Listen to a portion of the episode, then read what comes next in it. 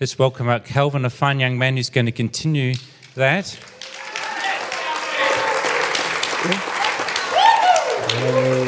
And Calvin, would you like me to, to read the verses first? Or? Is this thing? Yeah, it's on. um, yeah, yes, please. Okay.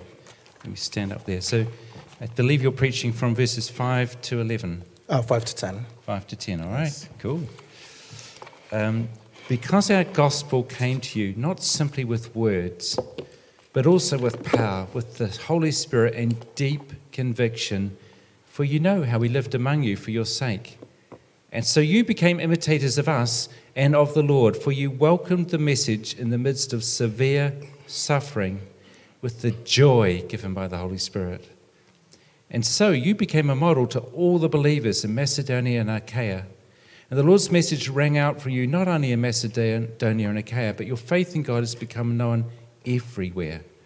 Therefore, we do not need to say anything about it, for they themselves report what kind of reception you gave us. They tell us how you turned to God from idols to serve the living and true God, and to wait for his Son from heaven, whom he raised from the dead, Jesus, who rescues us from the coming, coming wrath.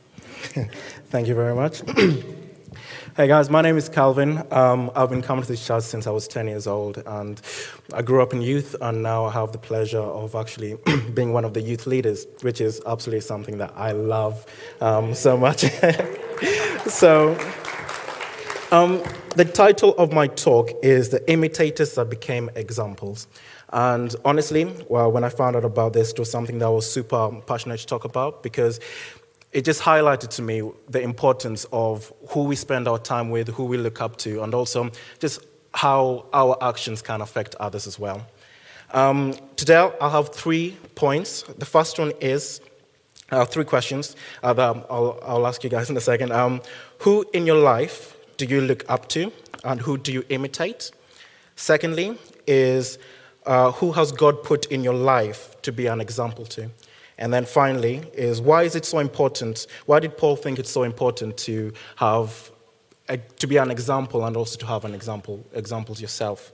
Um, in this day and age, we have so many things that influence us, especially if we go to, we all have technology, we all have our phones. You, there's Facebook, there's YouTube, there's all these things where we can draw inspiration from. Um, so in a second, I would like you to have a think of who comes to mind when I think about someone who inspires you and someone who you look up to. Now, for me, I have a wonderful family. Mm. They're there. I have an absolutely wonderful family. Um, and I've also had a great opportunity to, obviously, Matt being my youth leader as well, and Dan as well. Um, they've both been very influential when it comes to my faith itself, especially Matt. Matt's always thrown me into some situations of faith. Um, but for, so, but the reason I chose them is because I saw the Holy Spirit in them. I saw the fruits of the Holy Spirit in them. And hopefully when you think about someone who it's influenced you, hopefully it's someone who you can see the, uh, the Holy Spirit in them as well. Uh, for my family, for my families, my siblings, Linda, Rose, and George, they're very good at self-control when it comes to money. Like, if you ask them, when it comes to saving, I'm not the best, um, something that I'm working on, but that is something that genuinely I look up to them to try and actually see how I can learn to be, how I can learn more to be like them. And my dad, now Mufasa, sorry, Dad, I call him Mufasa as a joke. Dad is someone who's very patient with us. And I can assure you that within the past week or so, he's told one of us either something that he's always told us to do, but we haven't done it the right way, but he still has the patience to be calm and just not shout at us at all. Unless he kind of like comes to us and talks to us in English, then that's that's when we know we're in trouble. um, and then finally, my mom. Um, my mom is someone who, she has the most pure heart of someone Someone who has the most pure heart. She's very generous. There's so many times when we were still back in Kenya where I would come back home from school and I would just find some random woman or man sitting down. But the one that really stands out was a woman came, uh, I came home, there was a woman sitting down, and at night we usually used to pray. we would give people the opportunity to give testimonies. This woman stood up and said, well, I was in town. I came here to see my son, but my son, I don't know, I couldn't reach my son. And then I found, this woman came and found me, asked me if I was lost, and she just invited me to her house. Something told me to go to her house, and here I am. And I remember the, same, uh, the next day, my mom asked her, like, do you want to go back to, do you want to find your son, or do you want to go back? She said, I want to go back home. And my mom gave her money to go back home, with, um, and also just an additional to for snacks around the way. And my mom is the only person I know who has, I think, six or seven children named after her. Now, the parents would have picked any other names, any other names whatsoever, but they looked at the qualities of my mom, Virginia. It's not that they didn't like the name Virginia, or she's lovely. It wasn't that. It's the fact that the fruits of the Holy Spirit in her were shining through, and that is why, which is such an honor. And by saying that, just want to say that the name Calvin is a lovely name as well. if, if any of you are expecting, just know Calvin is here. All right. So, secondly, my second point, my second point, um, who has God put in your life to be an example? Great, so you have all these great uh, people who you influ- who, who has influenced you. What do you do with that? Now, for me personally, if my family knows this, and I've spoke to Matt, I've never done about this a lot, it's for some weird reason, for, for a while, and I'm getting better now, self-doubt is something that has really affected me. But, so when reading this verse, I thought, you know what, yeah, it's great, I can be I can be an imitator, but not really an example. But then I thought, I remembered when um, I was on the Easter trip, and Eunice came and sat next to me. They have two lovely kids, well, three lovely kids, but I usually, uh, Elijah and Autumn are usually the ones that um, I am a youth leader for. And she came up to me and she told me that, oh, by the way, I just want to thank you for how well you treat them, and they really look up to you. Now, in my head, I, I said, oh, thank you very much, yada, yada. But in my head, I was like, why, why me? Like, why? I, doubt, I started doubting myself, but then something reminded me. And he just told me, like, listen, if God is with you and the, you have the Holy Spirit with you, you are going to shine regardless. Like, it doesn't matter how little of influence you have. Like, that doesn't matter.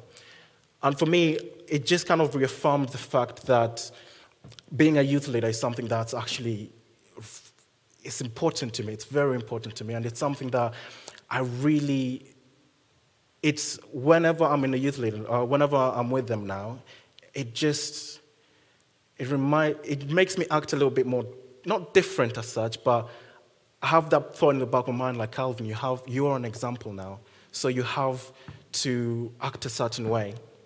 So ask yourselves, who are you an example for? If you, if um, let's say you go to a new place, new place of work or new environment, and one week later someone comes and tells some, someone comes and tell the people that you're with, like, oh, they're Christian.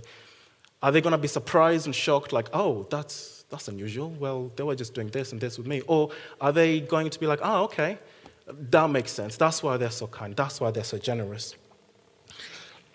And finally, why is it why uh, why is it important? Why did Paul think it's so important to have influence, to have people who you imitate, godly people you imitate, or people who uh, you, fo- oh, let me re- let me rephrase that. um, why did Paul think it was so important for you to have examples and to be an example? And just like the title, it's to be prepared. When Jesus comes, I want Jesus. When Jesus comes down to earth, or when He calls me home, I want Jesus to look to ask me. When Jesus asks me, like, Calvin, what did you do to prepare? I want to say that I prepared by becoming an example myself. I wanted to go, be a good influence, because that changed my heart. And also the people that I follow, people who I look up to, they themselves also help me become the best I can be when it comes to getting closer to Christ. All right? Thank you very much. Hey, my name's Dan Baptist, and I'm lead pastor here at Jubilee Community Church. We really hope that something from this morning's word has blessed you and reached you. And if you'd like to talk about anything you've heard, or just be able to talk about maybe faith or get some prayer, then please get in contact. You can email us, give us a call at the centre, and one of the team's going to get back to you. We'd love to do this, especially if you're just thinking about what it is to become a Christian. You want to sit down and really talk that through with anyone. We also run regularly on a Sunday some Joining the Church courses. And if you want to know more about Jubilee Community Church and what it is to belong here, then you can just uh, find out online when the next one of those is going on, and you can attend, have a meal, sit down, talk about it. We also have some amazing midweek group life uh, where it's a great opportunity to dig further into your faith. Again, you can find out that on our website too. Anyway, just wanted to say hi and uh, bless you, and we'll catch up soon.